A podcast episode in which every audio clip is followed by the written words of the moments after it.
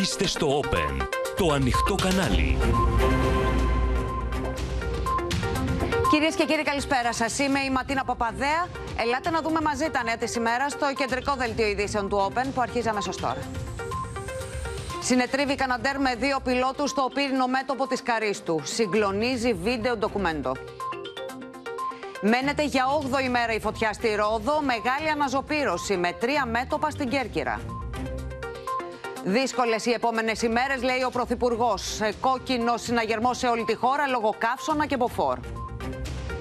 Ο Ερντογάν πήρε πίσω το απαγορευτικό για λειτουργία του Πατριάρχη στην Παναγία Σουμελά το 15 Αύγουστο και μήνυμα συμπαράστασης για τις πυρκαγιές. Ψηφίζεται με ευρία πλειοψηφία το νομοσχέδιο που έρει τους περιορισμούς για την ψήφο των αποδήμων. Επίθεση ουκρανικών ντρόουν σε ρωσικό πλοίο στη Μαύρη Θάλασσα.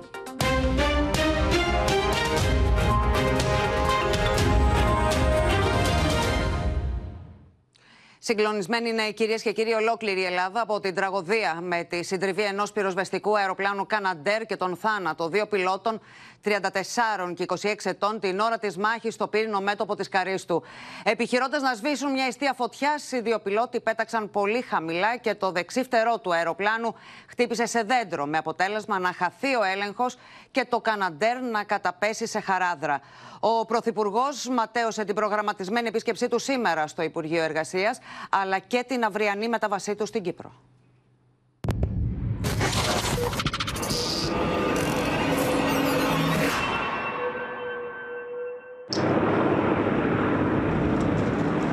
Είναι η στιγμή που το μοιραίο Καναντέρ CL215 χάνει την ισορροπία του και καρφώνεται μέσα στην χαράδρα.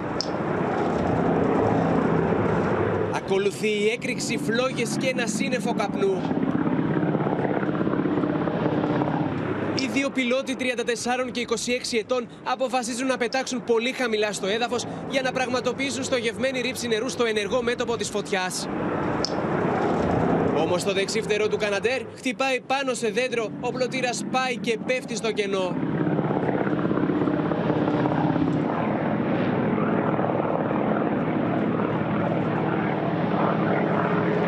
Το αεροσκάφος χάνει την ισορροπία του, παίρνει κλίση προς τα δεξιά και δευτερόλεπτα αργότερα συντρίβεται.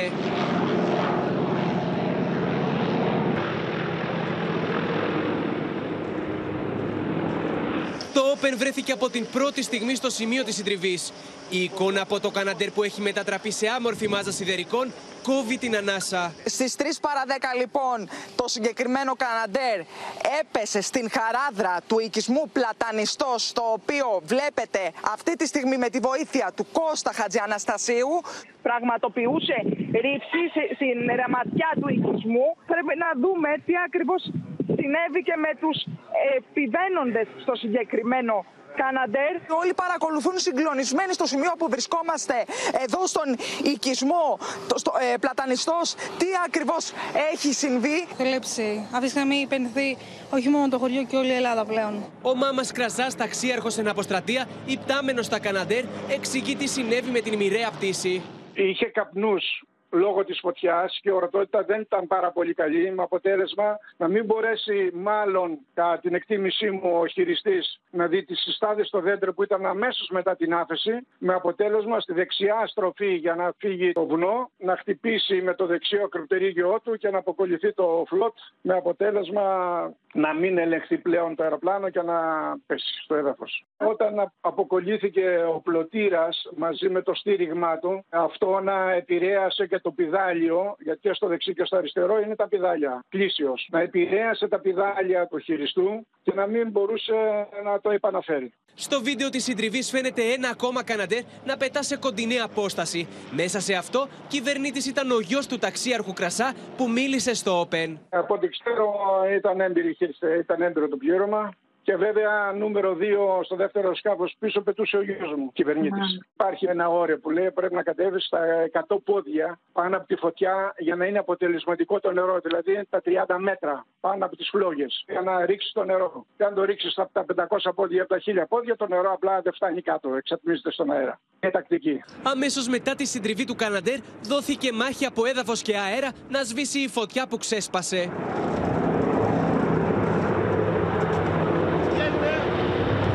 Τα εναέρια μέσα πραγματοποιούν συνεχώς ρήψεις στο σημείο όπου κατέπεσε το Καναντέρ, προκειμένου να σβήσουν τη φωτιά και να καταφέρουν να προσεγγίσουν στο σημείο οι χερσαίες δυνάμεις της πυροσβεστικής. Η συντριβή του ελληνικού Καναντέρ έγινε πρώτη είδηση στα ξένα δίκτυα. Now, just to bring you an update on a story we told you a little earlier, news that a plane has crashed whilst trying to help put out the fires on the Greek island of Evia. The plane was trying to uh, dump water on the fires uh, that are burning there. Now, those just the latest pictures we have really underlining uh, some of the challenges for the emergency crews that are trying to tackle fires uh, that are burning now in large parts of the country. Τραγωδία στο πύρινο μέτωπο λοιπόν τη Καρίστου, ενώ ο εφιάλτης της φωτιάς συνεχίζεται σε Ρόδο και Κέρκυρα. Θα τα δούμε όλα, έχουμε συνδεθεί με όλα τα σημεία του ρεπορτάζ η Γεωργία Γαρατζιώτη κοντά μας, στη Ρόδο απεσταλμένος μας Μίλτος Ακελάρη, στην Κάριστο η Ελευθερία Σπυράκη, στην Κέρκυρο ο Αντώνης Τσολναράς. Καλησπέρα σε όλους, Γεωργία. Να ξεκινήσουμε από σένα με όλα τα νεότερα. Τι έχει γίνει γνωστό από το Υπουργείο Άμυνας και τι ξέρουμε για αυτή την πτήση ε, αυτοθυσίας των, ε, των πυροσβεστών πιλότων.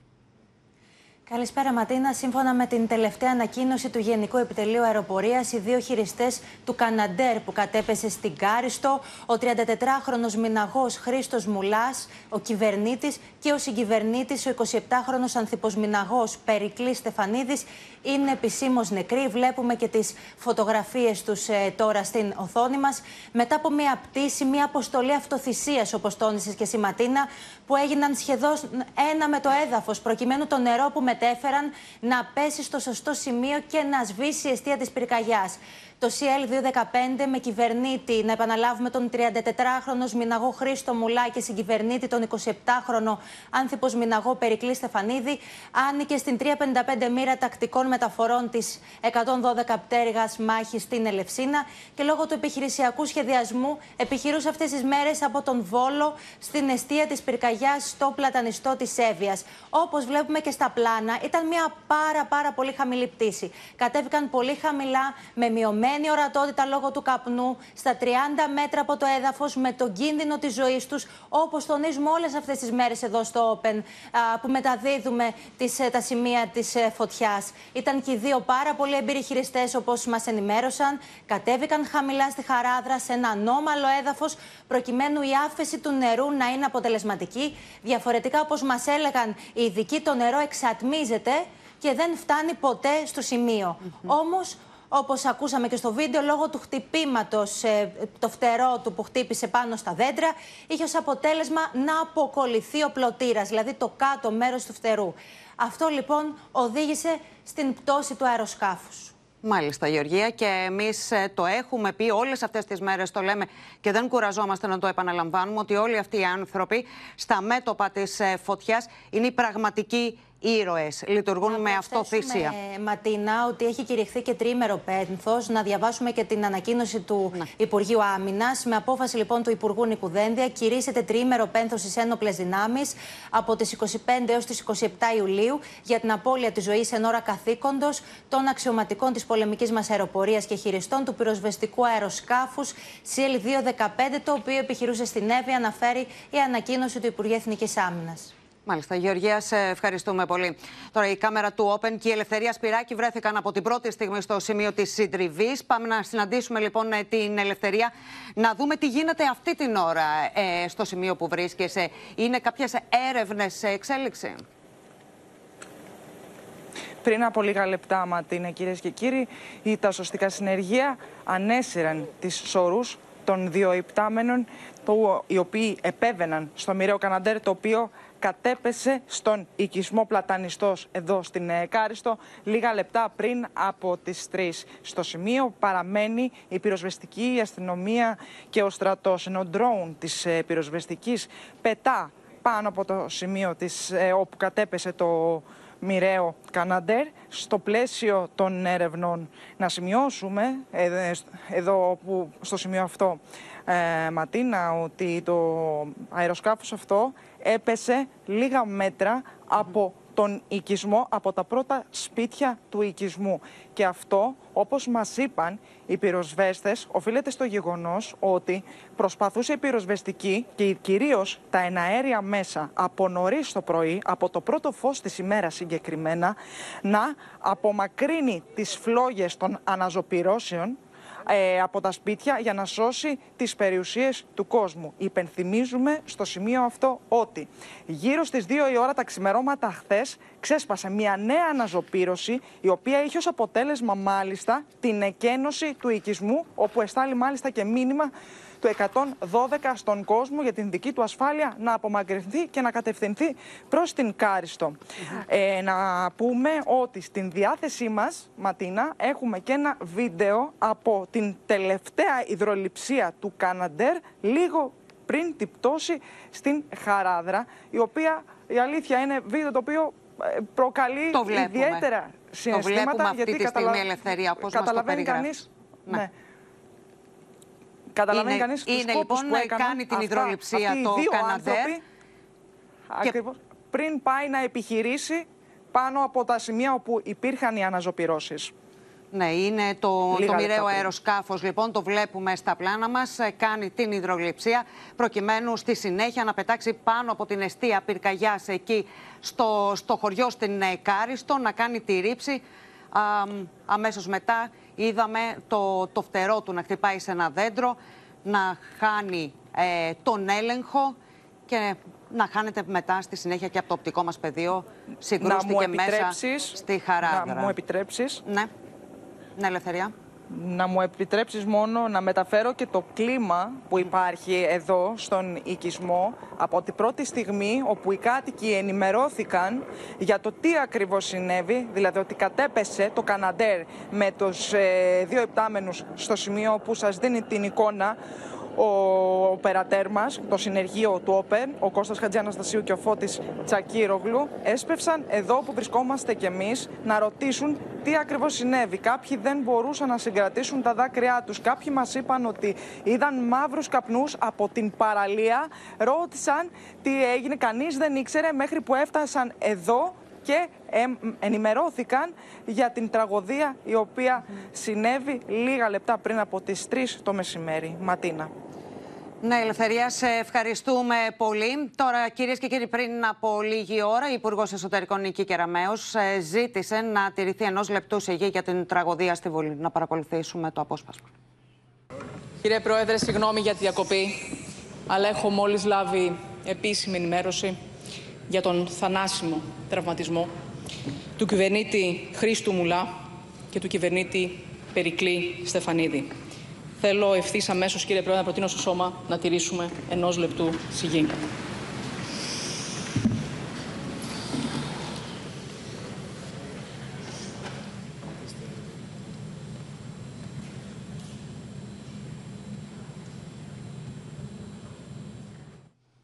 Μεγάλη τραγωδία. Στη τηλεφωνική μας σύνδεση έχουμε τον κύριο Μάμα Κρασά. Είναι ταξίαρχος εναποστρατεία στα Καναντέρ. Κυρία Κρασά, καλησπέρα. Σας ευχαριστούμε πολύ για την παρουσία σας στο, στο δελτίο μας. κύριε Κρασά, εκτός από την πολυετή εμπειρία σας στα Καναντέρ, σας ακούσαμε να περιγράφετε τόσο αυτή την πτήση ε, αυτοθυσίας των δύο πιλότων στα, στα Καναντέρ, όσο και το ότι στο δεύτερο αεροπλάνο, πυροσβεστικό αεροπλάνο, βρισκόταν ο γιος σας. Σωστά, σωστά. Καταρχάς θέλω να εκφράσω τα συλληπιτήριά μου στις οικογένειες ε, των ε, δύο χειριστών αλλά και στην πολεμική μας αεροπορία. Πράγματι έτσι συνέβησαν ε, τα γεγονότα. Ε, πήρε τηλέφωνο και ευτυχώς με ενημέρωσε ο γιος μου γιατί καταλαβαίνετε την αγωνία μας. Δυστυχώς όμως για τους ε, δύο χειριστάς του πρώτου αεροσκάφους δεν τα καταφέρανε. Ήταν πολύ δυσάρεστο αυτό για, και για τους ίδιους αλλά και για την πολεμική αεροπορία. Γιατί χάθηκε πάλι ένα πολύ καλό πλήρωμα, ένα πλήρωμα με πολλές ώρες πτήσεων, μεγάλη εμπειρία και πολύ καλή χειριστές. Είδαμε το, το Καναντέρ, τους δύο πιλότους, ε, κύριε Κρασά, να πετούν σε πολύ χαμηλό ύψος, δίπλα σε χαράδρα, να βουτούν κυριολεκτικά για να σβήσουν μια φωτιά η οποία δεν ήταν το μεγάλο, το τεράστιο μέτωπο. Προφανώς γιατί αυτό θα μπορούσε να επεκταθεί, να απειλήσει το χωριό. Και βλέπουμε το, τον ηρωισμό με τον οποίο α, πέφτουν στη, στη μάχη. Ακριβώς, ακριβώς. Όπως ε, ακούσατε και πριν, ε, ε, αν δεν κατέβεις χαμηλά να ρίξεις το νερό συγκεντρωμένο πάνω από τη φωτιά, δυστυχώς δεν σβήνει η φωτιά. Ε, και γι' αυτό ε, κάναμε αυτές τις ρήψεις, τις χαμηλές ρήψεις. Πλην όμως τώρα εδώ το άσχημο είναι ότι λόγω των καπνών ο κυβερνήτης δεν αντελήφθηκε ότι πίσω από τους καπνούς υπάρχει συστάδα των δένδρων. Με αποτέλεσμα μετά την άφηση και πριν προλάβει να πάρει ύψος στο αεροσκάφος, χτύπησε το δεξιό φτερό πάνω στη συστάδα των δέντρων, αποκολλήθηκε το φλότ και κατά την εκτίμησή μου επηρέασε όλο αυτό τα πιδάλια κλείσεως στο αεροπλάνο και δεν ελεγχόταν το αεροπλάνο και έτσι κατέπεσε. Βέβαια, αυτό και πάλι, επαναλαμβάνω, είναι η προσωπική μου εκτίμηση. Το πόρισμα θα τη βγάλει η Επιτροπή Εμπειρογνωμόνων που θα συσταθεί από το ΓΕΑ. Ναι, καταλαβαίνω ότι είναι πάρα πολύ νωρίς, ότι έχουμε απλώς ενδείξεις και κάποια στοιχεία που μπορούμε να συμπεράνουμε το τι ακριβώς ε, έγινε. Ακριβώς. Σε κάθε περίπτωση μιλάμε για πραγματικούς ήρωες που πέφτουν στη μάχη εκεί που οι υπόλοιποι αδυνατούν να το κάνουν προκειμένου με αυτοθυσία, ε, με κίνδυνο της ζωής τους ή και με τίμημα, όπως είδαμε στη συγκεκριμένη περίπτωση, την ίδια τη ζωή τους, να σώσουν χωριά, σπίτια, οικισμούς, ανθρώπους. Ακριβώς, ακριβώς έτσι είναι. Ακριβώς έτσι είναι. Αυτή, αυτή είναι η συνήθειά μας, αυτό είναι το έργο μας, αυτή είναι η προσφορά μας στην, ε, στην κοινωνια ε, το κάνουμε με, με γνώση σε αυτόν ε, το έργο αυτό. Με γνώση ότι είναι επικίνδυνο το επάγγελμά μας, είναι επικίνδυνη η πτήση μας. κρατάμε όσο μπορούμε την ασφάλεια πτήσεων αλλά δυστυχώς μερικές φορές οι συνθήκες είναι τόσο αντίξωες που συμβαίνουν και τα δυσάρεστα αυτά ατυχήματα, δυστυχήματα. Μάλιστα. Κύριε Κρασά, σας ευχαριστούμε πολύ. Αυτός ε, είναι ο λόγος ότι μας περιγράψατε και ο λόγος λοιπόν που όλοι μας ε, υποκλεινόμαστε μπροστά σας ε, για όλο αυτό το έργο που, που μας προσφέρετε, όλες αυτές τις, τις υπηρεσίες. Σας ευχαριστούμε θερμά. Τώρα, κυρίες και κύριοι, για 8η μέρα φλέγεται η Ρόδος, με τη μεγάλη πυρκαγιά να συνεχίζει να κατακαίει σπίτια, περιουσίες και πυκνό δάσος. Νέα μηνύματα από το 112 ζητούσαν και σήμερα από τους κατοίκους να εκενώσουν τα χωριά τους την ώρα που δίνεται τιτάνια μάχη σε πολλά μέτωπα από πυροσβέστες και εθελοντές. Ο απεσταλμένος του Open, Μίλτος Ακελάρη, έχει καταγράψει εικόνες αποκάλυψης από το νησί των Υποτών. Είμαστε έξω ακριβώς από το χωριό. Βλέπετε τώρα την τεράστια κινητοποίηση της πυροσβεστικής στο βάθος και αυτό γιατί η φωτιά απειλεί ξεκάθαρα να μπει μέσα στον ε, οικισμό. Εικόνες που κόβουν την ανάσα έξω από το χωριό Βάτη στη Ρόδο. Ο άνεμος δυστυχώς στρέφει την φωτιά προς το μέρος μας. Πυροσβέστε, εθελοντές και κάτοικοι που αρνούνται να καταλήψουν τον οικισμό παρά την εντολή εκένωσης που έχει δοθεί από τις αρχές, δίνουν τιτάνια μάχη με την πύρινη λέλαπα. Προσπαθούν να βοηθήσουν τους πυροσβέστες ε, με τους σωλήνες που έχουν ενώσει, τις σωλήνες της πυροσβεστικής, ε, για να κόψουν ε, τη φωτιά σε ένα σημείο Στιγμές αγωνίας για να μην περάσουν οι φλόγες στον οικισμό. Οι κάτοικοι είναι εδώ, προσπαθούν ε, να σταματήσουν την φωτιά σε πολλά και διαφορετικά σημεία. Υπάρχει ο κίνδυνος να περάσει το ρεύμα. Αυτό που βλέπετε μπροστά σας είναι το ρεύμα έξω από το βάτι, να περάσει το ρεύμα, να περάσει το δρόμο και να κινηθεί πλέον με ανεξέλεκτες διαστάσεις. Ό,τι μπορούμε, βλέπετε, είναι τεράστια καταστροφή. Ό,τι μπορούμε, κάνουμε. Ναι. Ό,τι να περνά. Και εθελοντές και ανθρώποι με τα χέρια θέλουν. Όλοι. Το πυρηνό μέτωπο ανοίγει και σπάει σε δύο κομμάτια. Αυτό θα κατευθυνθεί στο Πρασονίσι, στο Πρασονίσι. Το άλλο κατευθύνεται προφίλια και θα πάρει όλο το κομμάτι, το, το νότιο κομμάτι μέχρι το Πρασονίσι, θα το κάψει και θα σβήσει στη θάλασσα. Τελικά άνοιξε το μέτωπο και ξεφεύγει και πάει προς Γενάρη τώρα, λαχανιά. Παρά τις συνεχείς ρήψεις από ένα αέρια μέσα που επιχειρούν από το πρωί στο σημείο, η φωτιά ενισχύεται από τους ισχυρούς ανέμους. Φωτιά πλησιάζει στον οικισμό Βατή. Είναι λίγο μετά τις 9.30 το πρωί και έχουν ήδη αρχίσει οι από τα εναέρια μέσα. Χθες το απόγευμα και το βράδυ δόθηκε μεγάλη μάχη με τις αναζωπηρώσεις σε Μαλώνα και Μάσαρη. Βλέπετε μια τεράστια κινητοποίηση μέσα στον οικισμό, καθώς τώρα σε λίγο θα σας δείξουμε πώς πλησιάζει η φωτιά από αυτό το σημείο. Εδώ και τρία βράδια η φωτιά είναι σε ύφεση και το πρωί με μαγικό τρόπο αναζαβηρώνει. Μέσα στο χωριό, το κέντρο του χωριού είναι εδώ. Εδώ και εγώ είμαστε. Εθελοντέ μέσα σε αυτοκίνητο κατέγραψαν εικόνες αποκάλυψης στο δρόμο προς Μάλωνα, οι οποίες δείχνουν και το κίνδυνο που διατρέχουν όσοι επιχειρούν στα σημεία της πυρκαγιά. Προχώρα, προχώρα, που πάνω μας είναι φωτιά στα δέντρα. Προχώρα. Μην το σταματήσεις για κανένα λόγο. Προχώρα, Γιάννη, καίγονται τα παράθυρα. Η καταστροφή στο νησί είναι ανυπολόγιστη, όπως αποτυπώνεται σε δορυφορικές φωτογραφίες. Δύσκολες χαρακτήρισε τις επόμενες ημέρες για τη μάχη κατά των πυρκαγιών ο Πρωθυπουργός, μιλώντας στο Υπουργικό Συμβούλιο, υπογραμμίζοντας ότι παρά τη σφοδρότητα των πύρινων μετόπων δεν χάθηκαν ανθρώπινες ζωές. Είναι σημαντικό ότι δεν είχαμε ε, ανθρώπινες ε, απώλειες και οι αλλεπάλληλες επιχειρήσεις ε, απομάκρυνσης κατοίκων ε, ήταν ε, οργανωμένες ε, και αποτελεσματικές, ειδικά στην ε, Ρόδο. Για τις πυρκαγιές που βρίσκονται σε εξέλιξη στην Ελλάδα, μίλησε και ο Τούρκος πρόεδρος, εκφράζοντας την ελπίδα να τεθούν υπό έλεγχο. Rodos halkı başta olmak üzere Yunan komşularımıza buradan geçmiş olsun dileklerimizi iletiyoruz.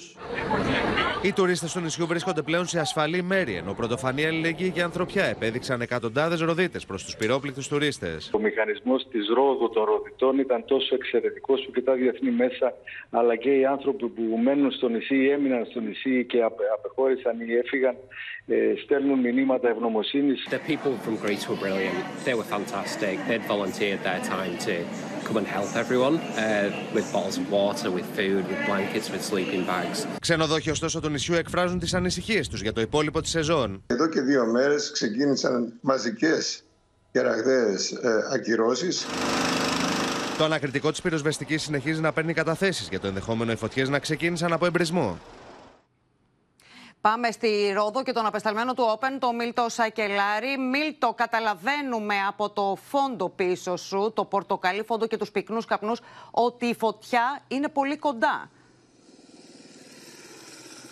Ναι, έχει περάσει η φωτιά από τον οικισμό. Ο Γεννάδη ξεκίνησε από το βάτι, έφτασε πριν από λίγο μέσα στον οικισμό. Έχει προκαλέσει υλικέ ζημιές στο βάθος. Ένα σπίτι το οποίο δεν φαίνεται. Βλέπω τώρα και πυροσβέστες να προσεγγίζουν στο συγκεκριμένο σημείο. Βλέπω πάρα πολλά οχήματα, πολύ μεγάλη κινητοποίηση της πυροσβεστικής. Έκαναν και ρήψεις πριν από λίγο τα αέρια μέσα. Ένα ελικόπτερο Έριξον.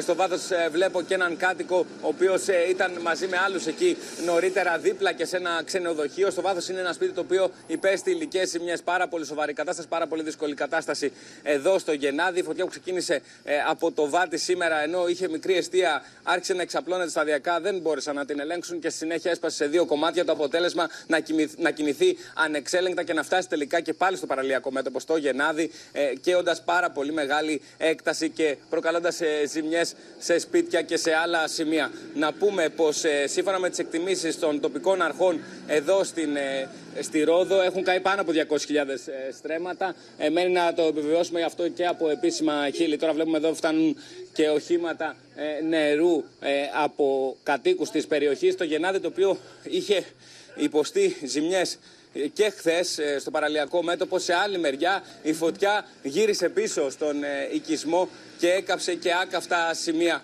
προκαλώντας και πάλι σοβαρές ζημιές. Εδώ βλέπουμε πώ οι κάτοικοι και οι θελοντέ μπαίνουν σε ένα σημείο κοντά σε ένα σπίτι το οποίο υπέστη ζημιές από την φωτιά και προσπαθούν και θα ρίξουν και πάλι νερό. Πριν από λίγο η ατμόσφαιρα εδώ ήταν αποπνικτική. Τα εναέρια μέσα έκαναν ασταμάτητα ρήψεις. Η φωτιά κινήθηκε πάρα πολύ γρήγορα μέσα στον οικισμό. Είναι σαν να κυκλώνει, Μίλτο, η φωτιά του, τα ίδια σημεία, τους ίδιους οικισμούς, αναζωπυρώνοντας τον εφιάλτη ουσιαστικά. Περικυκλώνουν ε, τις, ε, τα χωριά τους οι φλόγες τη μία γλιτώνουν, την επόμενη στιγμή κινδυνεύουν ξανά. Και ζητούμενο είναι και το τι θα είναι, ε, πώς θα πνέουν, με τι ένταση θα πνέουν οι άνεμοι το βράδυ. Να σε ευχαριστήσουμε πολύ. Θα επιστρέψουμε σε λίγη ώρα κοντά σου, αν παραστεί ανάγκη. Η πύρινη λέλαπα τώρα σαρώνει και την Κέρκυρα, με τη φωτιά να συνεχίζει να καίει ανεξέλεγκτη στο νησί και τις φλόγες να κυκλώνουν συνεχώς οικισμούς. Δύσκολες στιγμές έζησαν οι κάτοικοι στο χωριό Λούτσες, για το οποίο το μεσημέρι δόθηκε εντολή εκένωσης, όταν το πύρινο μέτωπο πλησίασε απειλητικά. Εκτός ελέγχου είναι ζωοπυρώσει στην Κέρκυρα. Κλείστε πόρτες! Η πυρηνική κόλαση κατακαίει τα πάντα στο πέρασμά της και περικυκλώνει το χωριό Λούτσες.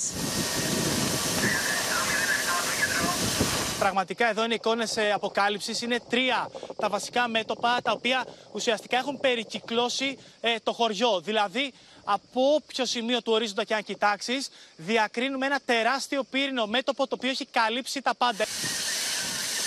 Οι φλόγες έχουν πλησιάσει τα πρώτα σπίτια τα οποία είναι πιο ψηλά στο χωριό. Έχει περάσει το δρόμο, κατευθύνεται προς τα πρώτα σπίτια. Ο άνεμος είναι δυνατός πολύ. Ε, αυτό κάνει πολύ δύσκολη την κατάσβεση της φωτιάς. Δεν ξέρω κατά πόσο θα συνεχίσει να πετάει το ελικόπτερο.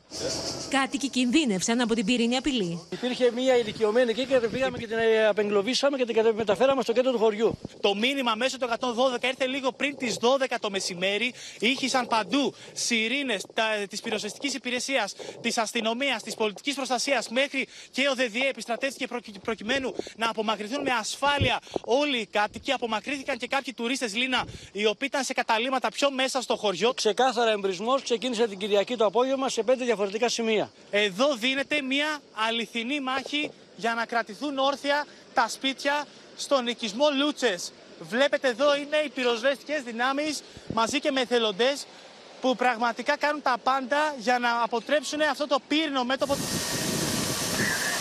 Κάτοικοι μαζί με πυροσβέστες γίνονται ασπίδα για να σώσουν τα σπίτια τους. Χτίζεται γρήγορα μια αντιπυρική ζώνη από τους ε, άνδρες. Τραβούν διαρκώς μάνικες.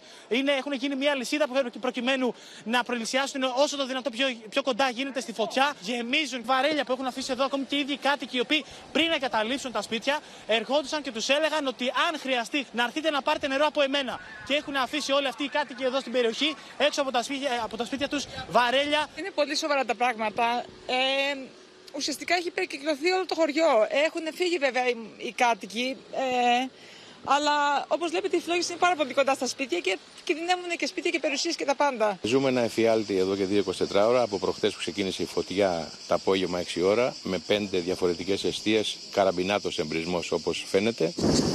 Στη μάχη από το πρωί ρίχτηκαν και ένα αέρια μέσα. Πριν από λίγο λεπτά ανακοινώθηκε η εντολή για εκένωση στην περιοχή Λούτσες και κάποιοι τουρίστες μόλις μπήκαν στα περιπολικά για να απομακρυνθούν από την περιοχή. Δεκάδε οικισμοί εκενώθηκαν ενώ διακοπέ ρεύματος σημειώθηκαν στην ευρύτερη περιοχή της Κασιόπης. Πρέπει να εκενώσουμε γιατί η φωτιά εξελίσσεται γύρω-γύρω από το χωριό. Γυναίκες με τα λάστιχα στα χέρια βρέχουν τις αυλές τους προκειμένου να αποφύγουν την πυρηνική απειλή. Την ίδια ώρα, πυροσβεστικές δυνάμεις μαζί με εθελοντές χτίζουν γραμμές άμυνας για να μην εξαπλωθεί περισσότερο η φωτιά. Αδιάκοπη η μάχη και στην Κέρκυρα με τεράστιες αναζωπυρώσεις και κενώσεις οικισμών. Πάμε στον Αντώνη Τσολναρά που θα μας δώσει την εικόνα του μετόπου αυτή την ώρα, Αντώνη. Ματίνα, πλέον η μάχη δεν είναι μόνο με τα πύρνα μέτωπα. Η μάχη πλέον δίνεται και με το χρόνο. Γιατί σε λίγη ώρα από τώρα θα σταματήσουν να επιχειρούν και τα εναέρια μέσα. Λίγο μια στιγμή να σας δείξουμε την κατάσταση που επικρατεί στον οικισμό Λούτσες αυτή τη στιγμή. Φαίνεται ότι είναι ε, πιο ελεγχόμενη, πιο βελτιωμένη. Ωστόσο, η φωτιά, όπως μαθαίνουμε Ματίνα, έχει μετακινηθεί ε, λίγο πιο ε, ανατολικά του χωριού και συγκεκριμένα στον οικισμό Άγιο Μαρτίνο, που εκεί πλέον επικεντρώνονται και περισσότερες δυνάμεις. Ωστόσο, επειδή οι κατευθύνσεις του ανέμου αλλάζουν, και, ε, αλλάζουν διαρκώς, δηλαδή οι ρηπές αυτές του ανέμου κατευθύνονται αλλιώς, κατευθύνουν αλλιώς τα πυρήνα μέτωπα, έχει στηθεί και εδώ γραμμή άμυνας από εθελοντές και κατοίκους, οι οποίοι φέρνουν συνεχώς μπιτόνια με νερό προκειμένου να φτιάξουν ζώνες, ενώ γραμμή άμυνας έχουμε και από την άλλη πλευρά ε, όπου και εκεί οι κάτοικοι και εθελοντές έχουν στήσει και εκεί γραμμές άμυνας προκειμένου σε περίπτωση που με τις ρηπές του ανέμου οι φωτιές και τα πύρινα μέτωπα κατευθυνθούν προς αυτήν την κατεύθυνση. Ε, έχουμε κοντά μας τον πρόεδρο της κοινότητας Νυφών, ένας άνθρωπος ο οποίος ζει παραδίπλα από τον οικισμό, ο οποίος ε, πρόεδρε δοκιμάστηκε περισσότερο σήμερα. Πείτε μας λίγο τι κατάσταση βλέπετε κι εσείς που επιχειρείτε σε αυτά τα μέτωπα. Όταν συνειδητοποιήσαμε την έκταση της φωτιάς, όλα τα γύρω χωριά από τις Λούτσες και την Περίθια, όλοι οι εθελοντές τρέξανε. Γεμίσανε τα βιτία τους με νερό, τα βάλαν πάνω στα αγροτικά και ανεβήκανε να πολεμήσουν με τη φωτιά. Η αλληλεγγύη του κόσμου και η προσφορά των εθελοντών στο σημερινό μέτωπο είναι αξιομνημόνευτη. Είναι στα όρια του συγκινητικού. Δεν έχω ξαναδεί τέτοια κινητοποίηση από κόσμο, από απλούς πολίτες, χωρίς να έχουν κάποιο συντονισμό από την πυροσβεστική ή από την αστυνομία ή από την πολιτική προστασία, να ανεβαίνουν όλοι να βοηθήσουν τον συνάνθρωπό τους. Πραγματικά είναι απίστευτο αυτό. Ελπίζουμε να σβήσουν τα μεγάλα μέτωπα και να μείνουν μικρές Μάλιστα. αιστείες, έτσι ώστε να σβηστούν είτε από την πυροσβεστική είτε από εμάς. Μαθήνα, μόνο εγώ να προσθέσω ότι από Ναι. τις φωτιές, ε, σύμφωνα με πληροφορίες εδώ και από τοπικούς φορείς, έχουν υποστεί ζημιές κάποια ε, σπίτια ε, και συγκεκριμένα και κάποιες βίλες, όχι μόνο στον οικισμό ε, στην ε, παλιά ε, στις Λούτσες, αλλά και λίγο πιο κάτω και συγκεκ- συγκεκριμένα στο Καλαμάκι. Και από, την, ε, από τις επιχειρήσεις των πυρκαγιών τραυματίστηκε και ένας πυροσβέστης, ο οποίος έπρεπε να μεταφερθεί γιατί χτύπησε στον ε, Αστράγαλο, ενώ λιποθύμησε και ένας εθελοντής. Που καταλαβαίνετε την προσφορά των εθελοντών, αυτοί οι άνθρωποι πραγματικά σήμερα έσωσαν Ναι, οικισμούς; Αντώνη. Ναι, Αντώνη, και δεν κουραζόμαστε να το λέμε και για τους πυροσβέστες και για τους εθελοντές. Να σε ευχαριστήσουμε πολύ.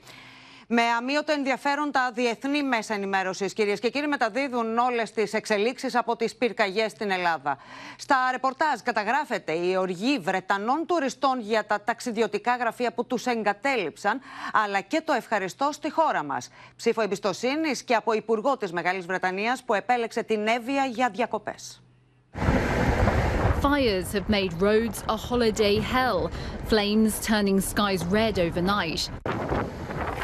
British holidaymakers are among those fleeing for their lives. It literally felt like we were in some sort of apocalypse film because the sky behind the hotel was lit up bright orange and red. The hotel was abandoned. There was just things, you know, sort of people who'd been by the pool. Stuff has been totally abandoned by the pool. Suitcases abandoned. Με εκτενείς ανταποκρίσεις από τη Ρόδο, τα διεθνή μέσα ενημέρωσης καταγράφουν την άνηση μάχη των πυροσβεστών με τις συνεχείς αναζωπηρώσεις.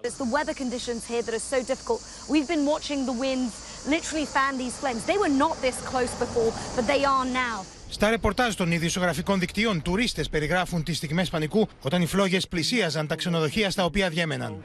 We were in the pool at about three o'clock in the afternoon. We could see flames coming over the top of the, the forest in Rhodes. And then a police car turned up, sirens going. The police jumped out and they basically shouted at the hotel owner to get everybody out, get everybody evacuated. The fires keep spreading. They are virtually impossible to control, moving from place to place. And we've been talking to firefighters here. In fact, there's more arriving just now. These are from Slovakia, and they're saying that there's very little they can do with these extremely heavy winds. Βρετανικά μέσα μεταδίδουν πω στη Ρόδο παραμένουν περίπου 5.000 Βρετανοί τουρίστε. Η δημοσιογράφο του BBC κατέγραψε εικόνε καταστροφή σε κάποια παραλία του νησιού των Υποτών. Not much left behind. Those were once water skis. So much of this island still looks, well, idyllic. And then you take a few steps and you come across a scene, well, like this. It's still smouldering. That, of course, was someone's livelihood completely destroyed. As we were coming down the coast in the boat, there was fi- wildfires all down the country. You could see it because it's glowing orange, sort of all, all down the country. So the fires are terrible, really bad. Όλο και περισσότεροι Βρετανοί τουρίστε καταγγέλουν πω τα ταξιδιωτικά γραφεία του εγκατέλειψαν στην τύχη του την ώρα που χιλιάδε άνθρωποι αναγκάζονταν να φύγουν άρον-άρον από τα ξενοδοχεία. Shockingly, absolute shocking. But still, regardless of whatever's happening, you should at least get some representative to speak to you and advise you. We've, we've had no one. We've literally been, been just left on our own. Ο Βρετανικός τύπος αναφέρει πως τουλάχιστον 30.000 Βρετανοί έχουν σχεδιάσει να παραθερήσουν στη Ρόδο τις ερχόμενες εβδομάδες και ο Υπουργός Στέγασης ανακοινώνει πως και ο ίδιος θα κάνει διακοπές στην Ελλάδα. Yes, I'm planning to go to Greece um, in just over a week's time. Are you? Are you going to one of these islands? Yes. Oh, goodness. And you're not at all worried? Well, naturally, um, I, I want to make sure that as a government that we do everything possible to support um, uh, Greece and indeed our tourists there. But no, I'm not. No, Okay. You going to Rhodes or are you more a Santorini kind of guy? uh, no, not Santorini. No, it's an island called Evia. Το μέγεθο τη καταστροφή στη Ρόδο από την πύρινη Λέλαπα καταγράφεται στι δορυφορικέ φωτογραφίε τη εταιρεία Maxar, καθώ οι φλόγε συνεχίζουν να κατακαίνε δασικέ εκτάσει στο νησί. Στην τραγωδία με τη συντριβή του Καναντέρ στην Κάριστο αναφέρθηκε πριν από λίγο ο Πρωθυπουργός. Έχουμε συνδεθεί με τη Βουλή και τη Στέλλα Παπαμιχαήλ που θα μας πει περισσότερα. Βρίσκεται Ματίνα στο συντονιστικό κέντρο της πυροσβεστικής ο Πρωθυπουργός και έκανε μια γραπτή δήλωση πριν από λίγο για την τραγική απώλεια των δύο πιλότων μας. Αναφέρει λοιπόν ο κ. Μητσοτάκης ότι η πολιτεία στέκεται με σεβασμό στο πλευρό των οικογενειών των δύο ηρώων. Είναι δύο παιδιά, δύο αδέλφια όλων μας. Τα λόγια είναι φτωχά για να περιγράψουν το εθνικό πένθος για την απώλειά τους. Σφίγγουμε λοιπόν τα δόντια και μετατρέπουμε τη σιωπή μας σε δύναμη. Στη μνήμη τους συνεχίζουμε τον πόλεμο με τις καταστροφικές δυνάμεις της φύσης, ε, λέει ο Πρωθυπουργός στη γραπτή του δήλωση Ματίνα. Μάλιστα. Στέλλα Παπαμιχαήλ, σε ευχαριστούμε πολύ. Τώρα σε κλειό πυρκαγιών αλλά και καύσωνα βρίσκεται ολόκληρη η χώρα. Έχουμε κοντά μας τον Κλέαρχο Μαρουσάκη, τον μετρολόγο μας, για να δούμε, Κλέαρχε, στο κόκκινο και αύριο ο συναγερμός λόγω καύσωνα και μποφόρ. Με ό,τι Ακριβώς. συνεπάγεται και για πυρκαγιές. Ακριβώς, Ματίνα, φαίνεται ότι τα δύσκολα δεν έχουν περάσει. Αύριο θα είναι μια πολύ δύσκολη μέρα πάλι για τη χώρα μας. Θα οδηγηθούμε στο, στην τρίτη κορύφωση αυτού του ισχυρού κύματος καύσωνα που έχει βέβαια και μεγάλη διάρκεια. Πάμε λοιπόν να δούμε πού αναμένεται να φτάσει ο υδράργυρος και σε ποια γεωγραφικά διαμερίσματα. Εκεί κοντά λοιπόν στο μεσημέρι περιμένουμε και πάλι τον υδράργυρο κοντά στους 43 με 45 βαθμούς, ιδιαίτερα στο εσωτερικό της Θεσσαλίας, προς την Αττικοβιωτία και την Ανατολική Πελοπόννησο, με την πολύ βέβαια ζέστη να γίνεται ιδιαίτερα έντονη στα περισσότερα γεωγραφικά διαμερίσματα Ματίνα. Από εκεί όμως και μετά, ένας δεύτερος κίνδυνος που θα αντιμετωπίσουμε αύριο, όπως θα δούμε στην επόμενή μας κάρτα, είναι ότι από το απόγευμα και στη συνέχεια αυτές οι εξαιρετικά θερμές αέριες μάζες, βλέπετε χαρακτηριστικά με το βαθύ πορτοκαλί χρώμα, θα τείνουν να εκτοπιστούν με βίαιο τρόπο προς τα νότια νοτιοανατολικά τμήματα της χώρας μας, μιας και μια πιο ψυχρή αέρια μάζα από τα βόρεια Βαλκάνια θα προσπαθήσει να πάρει τη θέση τους.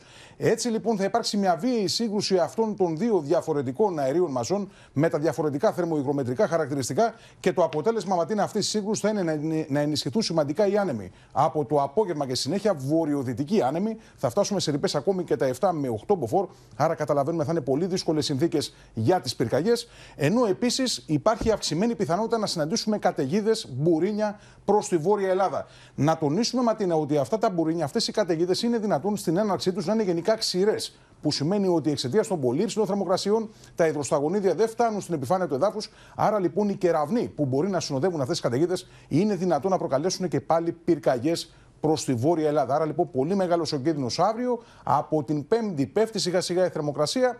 Παραμένει όμως και πάλι στο βαθύ κόκκινο κίνδυνος πυρκαγιάς, μιας και τα μελτέμια θα κυριαρχήσουν μέσα στο Αιγαίο. Οπότε όλες αυτές τις μέρες χρειάζεται αμύωτη προσοχή Βεβαίως. σε όλα. Σε ευχαριστούμε πάρα πολύ, Κλέαρχε. Τρίτο κύμα καύσωνα λοιπόν ε, για τη χώρα μας και όσοι έχουν παραμείνει στα αστικά κέντρα, εργαζόμενοι και τουρίστες, προσπαθούν να αντιμετωπίσουν τις υψηλές θερμοκρασίες φοδιασμένοι με νερό και αναζητώντας σκιερά μέρη. Οι μετεωρολόγοι, όπως ακούσατε και από τον ε, Κλέαρχο Μαρουσάκη, προειδοποιούν ότι αύριο η κατάσταση θα είναι ακόμα πιο δύσκολη.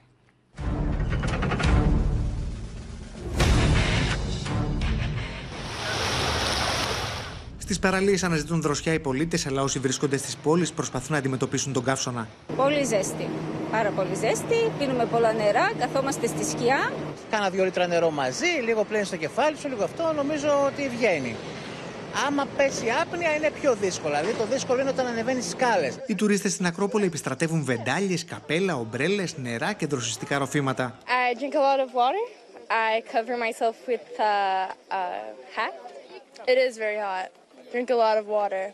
Αναλογική εικόνα και στο Λευκό Πύργο. Στο κέντρο της Θεσσαλονίκης κυκλοφορούν κυρίως τουρίστες οι οποίοι αναζητούν σκιά και τρόπους για να αντιμετωπίσουν τις υψηλές θερμοκρασίες. It, it must be in the, in the uh, shadow because now temperature is really high. Δύσκολες συνθήκες αντιμετωπίζουν και οι επαγγελματίες οδηγοί, οι οποίοι αναζητούν δροσιά στον κλιματισμό των οχημάτων τους. Εδώ μέσα δεν καταλαβαίνουμε ζέστη καταρχήν. Δεν καταλαβαίνουμε ζέστη τι άλλο να πω. Το πρόβλημα είναι έξω. Ευτυχώς είμαστε μέσα, παιδιά. Είναι απίστευτα τα πράγματα. Δηλαδή στο αεροδρόμιο ήταν τραγικά τα πράγματα. Ευτυχώς είμαστε μέσα. Οι σερβιτόροι προσπαθούν να μην είναι για πολλή ώρα εκτεθειμένοι στις υψηλές θερμοκρασίες και όπως λένε, λίγοι είναι εκείνοι που κυκλοφορούν. Νομίζω δεν έχει νόημα να βγεις να πεις καφέ μέσα σε 40 βαθμούς στην πλατεία. Τι να κάνει τώρα ο κόσμος, να βγει έξω εδώ πέρα, θα κάτσει σπίτι του. Σύμφωνα με το δίκτυο αυτόματων μετεωρολογικών σταθμών του Εθνικού Αστεροσκοπείου Αθηνών, η πιο μεγάλη θερμοκρασία σημειώθηκε στο Λευκοχώρι Φθιώτιδα, όπου το θερμόμετρο έδειξε 43,3 βαθμούς Κελσίου, ενώ αρκετές περιοχές κατέγραψαν μέγιστες θερμοκρασίες άνω των 40 βαθμών και 8 ξεπέρασαν τους 42 βαθμούς. Νεράκι, υπομονή και δροσιές. Με νερό. καπέλο που σήμερα διαφορά. Σύμφωνα με τους επιστήμονες, η πιο δύσκολη μέρα αναμένεται να είναι η Τετάρτη με θερμοκρασίες ρεκόρ. Και από τις δικές μας ε, φωτιές και καύσωνα στη γειτονική μας Ιταλία που είναι καιρικά κομμένη στα δύο. Η Σικελία στο νότο φλέγεται από δεκάδες πύρινα μέτωπα και από θερμοκρασίες ρεκόρ, ενώ ο Βορράς χτυπήθηκε από σφοδρές καταιγίδες και μετράει νεκρούς. Στη Σικελία η πύρινη λέλαπα κατακαίει τα πάντα στο πέρασμά της. Τις τελευταίες ώρες οι αιστείες έχουν ξεπεράσει τις 50. Στην παραθαλάσσια περιοχή Μοντέλο, λίγο έξω από το Παλέρμο, δεκάδες άνθρωποι έχουν αναγκαστεί να εγκαταλείψουν τα σπίτια τους καθώς οι φλόγες πλησιάζουν απειλητικά. Vigili del fuoco pare che siano impegnati, quindi niente, non ne abbiamo visti. E nel frattempo però la casa è circondata dal fuoco, la gente sta cercando di salvare il salvato. Σε πύρινο κλειό βρίσκεται το αεροδρόμιο του Παλέρμο στην Ιταλία με τις αρχές να αναστέλουν τη λειτουργία του. Per loro che non ci sono aiuti, perché sono spersi per tutta la città di Palermo, dice. Στο νησί επιχειρούν δύο Καναντέρ, τρία ελικόπτερα αλλά και ισχυρές δυνάμεις της Ιταλικής πολιτικής προστασίας. Eh, stiamo scappando perché c'è l'incendio che circonda tutte le ville e dalle tre che brucia. Ακριβώς αντίθετη είναι η εικόνα στη Βόρεια Ιταλία. Μένεται το σφοδρό κύμα κακοκαιρία στο Μιλάνο. Οι άνεμοι πνέουν με μεγάλη ταχύτητα και παρασύρουν τα πάντα στο πέρασμά τους. Δύο άτομα έχασαν τη ζωή τους από τα ακραία καιρικά φαινόμενα. Η ίδια εικόνα και στο Βερολίνο. Η δυνατή βροχή και τα μπουρίνια έχουν προκαλέσει την πτώση πολλών δέντρων. Στην Ελβετία, σφοδρή θύελα που έπληξε την περιοχή προκάλεσε μεγάλες ηλικίε ζημιές. Από τον ανεμοστρόβιλο, ένας άνθρωπος έχασε τη ζωή του. Μένονται ανεξέλεγκτες οι πυρκαγιές στην Αλγερία. Χιλιάδε πυροσβέστε αναπτύσσονται την ώρα που οι πυρκαγιές καταστρέφουν τα πάντα στο πέρασμά τους. Τουλάχιστον 34 άνθρωποι έχουν χάσει τη ζωή τους μέχρι στιγμής. Αλλάζουμε θέμα. Πήρε πίσω τελικά η Άγκυρα το απαγορευτικό για την τέλεση λειτουργίας από τον Πατριάρχη Βαρθολομαίο στην ιστορική μονή Παναγία Σουμελά στην Τραπεζούντα το 15 Αύγουστο. Η απόφαση αυτή συνοδεύτηκε με δηλώσεις του Ταγί Περντογάν υπέρ του διαλόγου και της διπλωματίας για λύσεις στα ελληνοτουρκικά. Ο Κυριάκος Μητσοτάκης από τη Βουλή διέψευσε τον ισχυρισμό του Τούρκου Προέδρου ότι συζήτησαν στο Βίλνιου για την αποστρατιωτικοποίηση των νησιών τονίζοντας ότι η κυβέρνηση δεν συζητά θέματα κυριαρχίας. Υπέρ του διαλόγου και της διπλωματίας για να βρεθούν λύσεις στις ελληνοτουρκικές διαφορές, τάχθηκε ο Ταγί Περντογάν σε δηλώσεις του αμέσως μετά τη συνεδρίαση του Υπουργικού Συμβουλίου, εγκαταλείποντας προς το παρόν την τακτική της έντασης και την εμπριστική ρητορική. 13 liderle ikili görüşme gerçekleştirdik. Bu görüşmelerde bir kez daha gördük ki komşularımız başta olmak üzere bizim hiçbir ülke ile çözülemeyecek sorunumuz yoktur. Diyalog ve diplomasiye alan açıldığı takdirde yanlış anlaşılmaların giderileceğine Την ίδια ώρα, ο Κυριάκος Μητσοτάκης από τη Βουλή διέψευδε τον ισχυρισμό του Τούρκου Προέδρου ότι συζήτησαν στο Βίλνιους για την αποστρατιωτικοποίηση των νησιών του Αιγαίου και ξεκαθάριζε ότι η κυβέρνηση δεν συζητά θέματα κυριαρχίας. Ουδέποτε ο κύριος Ερντογάν στη συνάντηση την οποία είχα μου έθεσε ζητήματα τα οποία αφορούν την εθνική κυριαρχία και να μου τα έθετε, η απάντηση την οποία θα λάμβανε θα ήταν η γνωστή. Μαζί με τους χαμηλούς τόνους του Ερντογάν ήρθε και η ανάκληση του απαγορευτικού για την τέλεση λειτουργίας από τον Πατριάρχη Βαρθολομαίο στην Ιερά Μονή Παναγίας Σουμελά το 15 Αύγουστο. Με τα χαράς ανακοινούται ότι κατόπιν νεωτέρας αποφάσεως των τουρκικών αρχών παρεσχέθη άδεια τελέσεως πατριαρχικής θείας λειτουργίας κατά την εορτή της κοιμήσεως της Θεοτόκου 15 Αυγούστου στην Ιερά Μονή Παναγίας Σουμελά.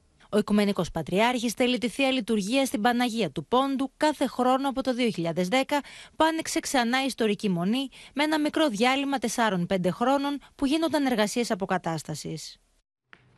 Τη δυνατότητα να ψηφίζουν από τον τόπο διαμονής τους οι Έλληνες του εξωτερικού δίνει το νομοσχέδιο που πήρε το πράσινο φως από τη Βουλή με 208 ψήφους υπέρ. 68 βουλευτές ε, καταψήφισαν, ενώ 24 δήλωσαν παρόν. Ο νέος νόμος θα ισχύσει από τις ευρωεκλογές.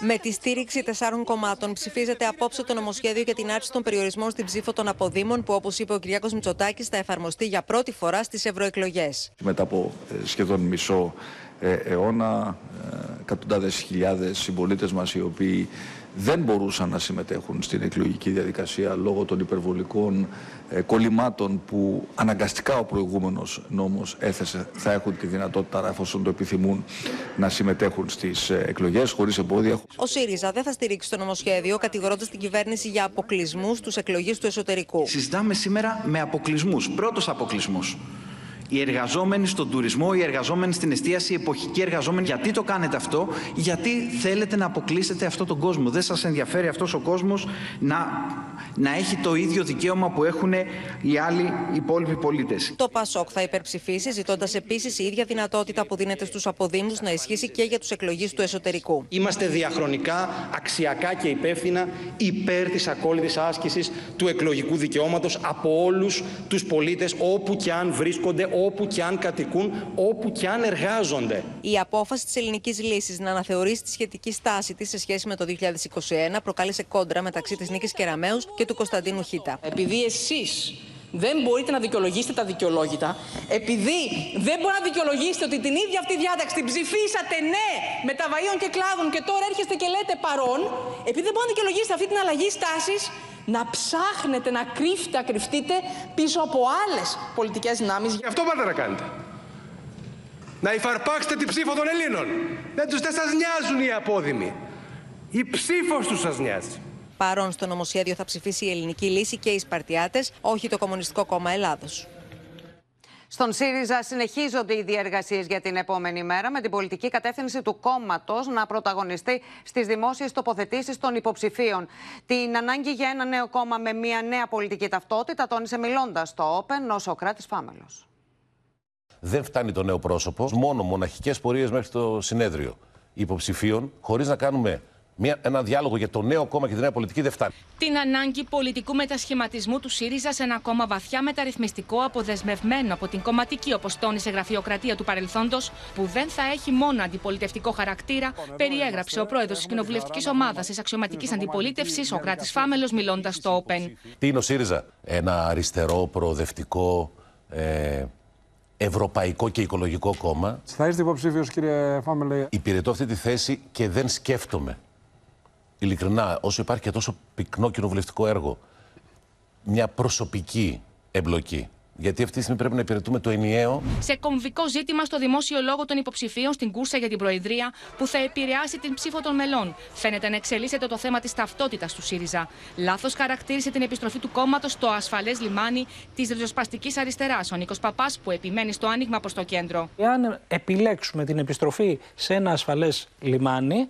θα έχουμε έτσι περαιτέρω πτώση των ποσοστών μας. Δεν μπορούμε να λέμε ότι οι κρίσιμες επιλογές που έχουμε μπροστά μας είναι ψευτοδιλήμματα. Είναι πάρα πολύ κρίσιμα διλήμματα, διότι όποιο πρόγραμμα και να επεξεργαστείς, εάν η κεντρώοι νυν και αή και στους αιώνας των αιώνων συνεργάζονται ή συνδέονται με τη δεξιά, το πρόγραμμά σου δεν θα εφαρμοστεί ποτέ. Από τη Θεσσαλονίκη, η Εφη Αξιόγλου ανοίγει σήμερα τον κύκλο των περιοδιών της ανά την επικράτεια, επιλέγοντας τη Βόρεια Ελλάδα για την πρώτη προεκλογική της εξόρμηση με κεντρικό σύνθημα Μαζί φτιάχνουμε το μέλλον. Την ίδια ώρα, ο Στέφανος Τζουμάκας έχει ήδη ξεκινήσει σειρά επαφών με στελέχη και φίλους του ΣΥΡΙΖΑ.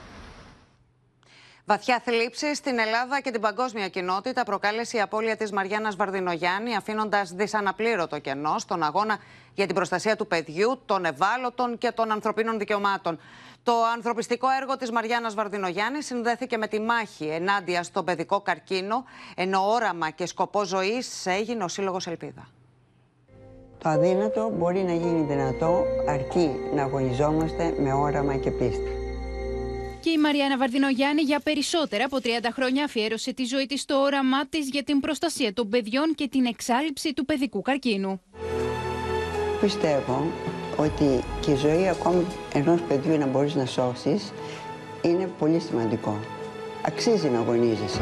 Έδωσε μάχη με όλες τις τις δυνάμεις για τη στήριξη των ευπαθών ομάδων και των ευάλωτων ατόμων στην Ελλάδα και το εξωτερικό. Η αγκαλιά της ήταν ανοιχτή για όλα τα παιδιά που την είχαν ανάγκη. Έτσι ιδρύθηκε ο Σύλλογος Φίλων Παιδιών με Καρκίνο Ελπίδα και το Ίδρυμα Μαριάννα Βαρδί Βαρδινογιάννη.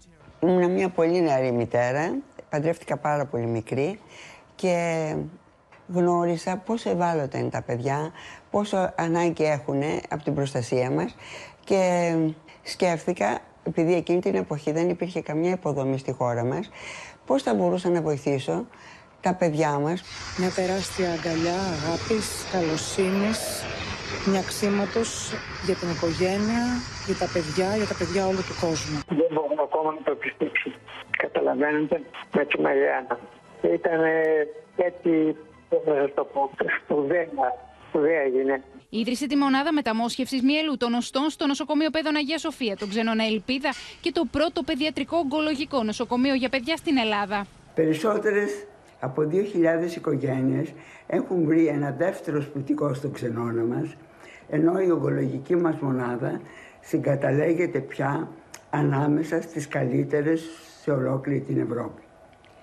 Τρία στα τέσσερα παιδιά μας γίνονται εντελώς καλά. Υπόδειγμα κοινωνικής ευθύνης και ανθρωπιστικής ευαισθησίας, πρικισμένη με βαθύτατη συνέστηση και πνεύμα ανοιχτός στις απαιτήσεις των καιρών. Αποχαιρετούμε με σεβασμό μια μεγάλη Ελληνίδα που ταύτισε την παρουσία της με την προσφορά στον άνθρωπο και ειδικά στα παιδιά. Υπήρξε πρότυπο μητέρας και συζύγου. Ένας ξεχωριστός άνθρωπος που αφιέρωσε τη ζωή του στο κοινό καλό. Από το 1999 ήταν πρέσβυρα καλή θελήσεω της UNESCO για τα ανθρώπινα δικαιώματα, την προστασία των παιδιών καθώς και την πολιτιστική κληρονομιά. Για μένα σημαίνει παγκόσμια δράση. Σημαίνει αφοσίωση, προσπάθεια ώστε να συμβάλλω στο κτίσιμο καλύτερου κόσμου, καλύτερων κοινωνιών για τα παιδιά, για την ειρήνη, την κατανόηση ανάμεσα στους λαούς. Ένας φωτεινός άνθρωπος. Μια γυναίκα που χρησιμοποίησε τις δυνατότητες που η ζωή της έδωσε για τον καλό. Μόνο αγάπη για αυτή είναι, ευγνωμοσύνη, ε, διδάγματα από αυτή είναι, διδάγματα ζωής. Today's commemoration of Nelson Mandela Day, I'm delighted to extend my warmest congratulations to the 2020 laureates of the United Nations Nelson Rory Lala Mandela Prize Miss Mariana Vardinoyannis of Greece. Το 2020 της απονεμήθηκε από τη Γενική Συνέλευση των Ηνωμένων Εθνών το βραβείο Νέλσον Μαντέλα. Marianas is, is a prominent philanthropist and advocate for human rights, education and the protection of children's health and welfare. I could never have imagined that I would one day receive such an immense honor and feel so greatly moved. Η Μαριάννα Βαρδινογιάννη αγωνίστηκε και για την επιστροφή των γλυπτών του Παρθενώνα. Όλοι μαζί οι Έλληνες θα προσπαθήσουμε σε αυτόν τον κοινό μας αγώνα. Γιατί πιστεύω ότι η επανένωση των γλυπτών είναι κάτι που οφείλουμε να το προσπαθήσουμε. Έχει φύγει σε ένα ταξίδι γεμάτο ελπίδα, γεμάτο αγάπη, μια αγκαλιά για όλο τον κόσμο και από εκεί ψηλά που θα βρίσκεται. Ήταν παντρεμένη με τον επιχειρηματία Βάρδη Βαρδινογιάννη και είχαν αποκτήσει μαζί πέντε παιδιά. Στο μέτωπο του πολέμου, η Μόσχα καταγγέλει πως το Κίεβο επιχείρησε να χτυπήσει με drones ρωσικό σκάφος του στόλου της Μαύρης Θάλασσας. Την ίδια ώρα, ο Λευκός Οίκος διαμηνεί πως δεν στηρίζει τις ουκρανικές επιθέσεις σε ρωσικό έδαφος. Απόπειρα επίθεσης με ουκρανικά drones σε σκάφος περιπολίας του στόλου της Μαύρης Θάλασσας καταγγέλει το Υπουργείο Άμυνας της Ρωσίας. Οι ένοπλες δυνάμεις της Ουκρανίας έκαναν μια ανεπιτυχή προσπάθεια να επιτεθούν στο περιπολικό του στόλου της Μαύρης Θάλασσας, Σεργέη Κότοφ, το οποίο εκτελεί καθήκοντα ελέγχου της ναυσιπλοείας στο νοτιοδυτικό τμήμα της Μαύρης Θάλασσας.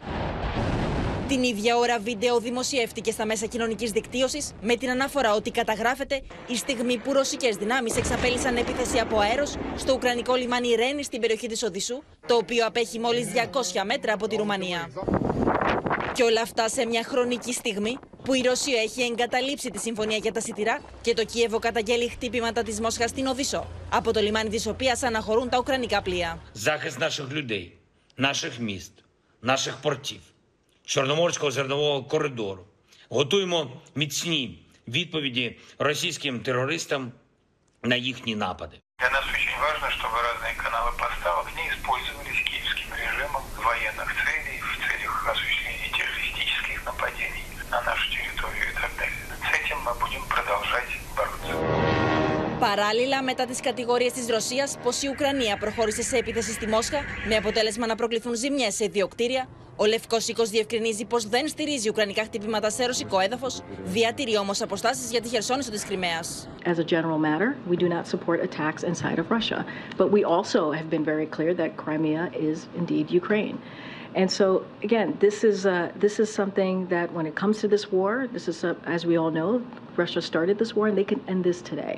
Ο Υπουργός Άμυνας της Ουκρανίας διαμηνύει ότι το Κίεβο θα συνεχίσει να προχωρά σε επιθέσεις στην Κρυμαία και στη γέφυρα που ενώνει τη Χερσόνησο με τη ρωσική ενδοχώρα, καθώς αποτελούν νόμιμοι στόχοι. Νέος κύκλος διαδηλώσεων κατά της δικαστικής μεταρρύθμισης ξεκίνησε στο Ισραήλ μετά την ψήφιση μέρους του νομοσχεδίου. Χιλιάδες διαδηλωτές βγήκαν στους δρόμους ενώ δεν έλειψαν οι συγκρούσεις με αστυνομικούς. Έκρηθμη η κατάσταση στο Ισραήλ μετά την ψήφιση νόμου για την αφιλεγόμενη δικαστική μεταρρύθμιση. Αυτοκίνητο αναπτύσσει ηλικιώδη ταχύτητα, περνάει μέσα από το πλήθος, παρασύρει διαδηλωτέ, με αποτέλεσμα να τραυματιστούν τρεις από αυτούς. Στη συνέχεια, το αυτοκίνητο χάνεται και οι Ισραηλινές αρχές ανανεστούν τον οδηγό. Εξαγριωμένο το πλήθος, βγαίνει στους δρόμους και φωνάζει εναντίον της κυβέρνησης Νετανιάχου. Οι αστυνομικοί χρησιμοποιούν υδρατλίε για να αποθήσουν το πλήθος Σε άλλο σημείο, οι διαδηλωτέ κάνουν καθιστική διαμαρτυρία με τι αστυνομικέ δυνάμει να σπέβδουν για να του σηκώσουν. Οι αστυνομικοί πηγαίνουν στο σημείο για να του απομακρύνουν. Αυτοί όμω αντιστέκονται. Διαδηλωτέ και αστυνομικοί έρχονται στα χέρια. אנחנו לא מוותרים על הסיכוי להשיג הסכמה רחבה, ואני אומר לכם שזה אפשרי. כבר בימים הקרובים הקואליציה תפנה לאופוזיציה במטרה לקיים שיח בינינו. άμεση αντίδραση του αρχηγού της αξιωματικής αντιπολίτευσης.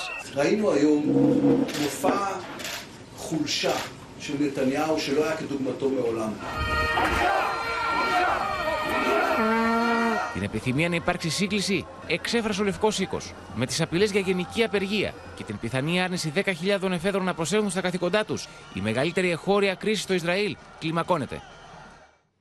Πίσω στα δικά μας και στην κινηματογραφική ληστεία που έγινε σήμερα σε υποκατάστημα των Ελτά στην Ελευσίνα. Πάμε στο Γιάννη Ρίγο που έχει όλες τις πληροφορίες. Γιάννη. Πραγματικά και το Open έχει εξασφαλίσει ένα βίντεο ντοκουμέντο από την ε, δράση της Σπύρας. Βλέπουμε λοιπόν πω έχουν μετακινήσει με το, το αυτοκίνητο το εταιρικό που ήταν μπροστά από την είσοδο και με το δικό τους αυτοκίνητο στην συνέχεια. Σπάνε την ε, τζαμαρία και το σίδερο, την σιδερόπορτα που υπήρχε εκεί και στη συνέχεια μπαίνουν μέσα στο εσωτερικό του καταστήματος με τις ταχυμεταφορές και τους βλέπουμε να κάνουν φύλλο και φτερό οτιδήποτε υπάρχει μέσα. Ψάχνουν μέσα στα ντουλάπια, τις θηρίδες, ψάχνουν για χρήματα, καταφέρνουν να πάρουν άγνωστο χρηματικό ποσό και να εξαφανιστούν χωρίς να πάρουν κανένα άλλο δέμα. Βλέπουμε εδώ και από δεύτερη κάμερα πώς ψάχνουν τους ε, χώρους στο εσωτερικό, ε, ενώ στη συνέχεια εξαφανίστηκαν και λίγο αργότερα οι αστυνομικοί εντόπισαν το αυτοκίνητό τους στην λεωφόρο ΝΑΤΟ στον Ασπρόπυργο. Ε, το αυτοκίνητο ήταν κλεμμένο, ενώ μέχρι στιγμής οι τέσσερις δράστες και πέντε 15 μαζί με τον οδηγό